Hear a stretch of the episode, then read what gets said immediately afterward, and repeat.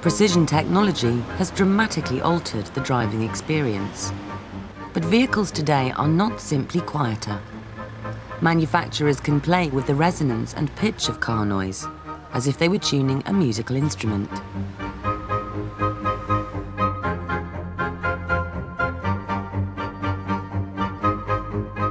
At MIRA, the Motor Industry Research Association, manufacturers commission experts to analyse and refine the engine vibration, tyre and wind noise, and engine noise as it's heard by the driver.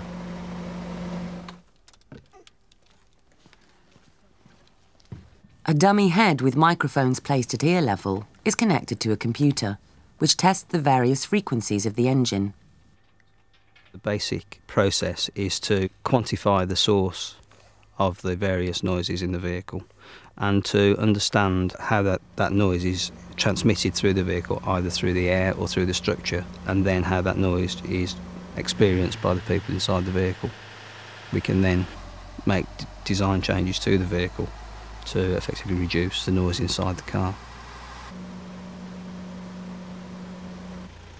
Each manufacturer wants its car to sound unique.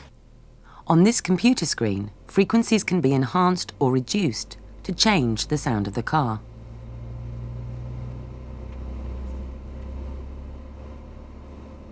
In general, for a car, what, what most people like to hear is a noise that, that gradually increases in level with speed. It, it gives some feedback to the driver of what the engine's doing.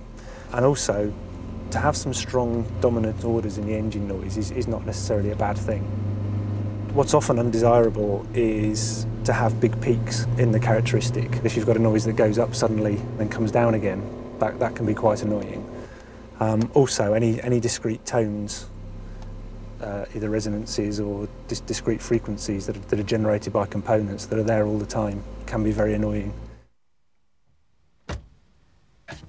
So MIRA can help the manufacturer create the ideal quiet car. But there are some environmental trade-offs. Solutions to noise and vibration problems will often add weight to the vehicle and cost. So there's a, there's a direct penalty there for the manufacturer.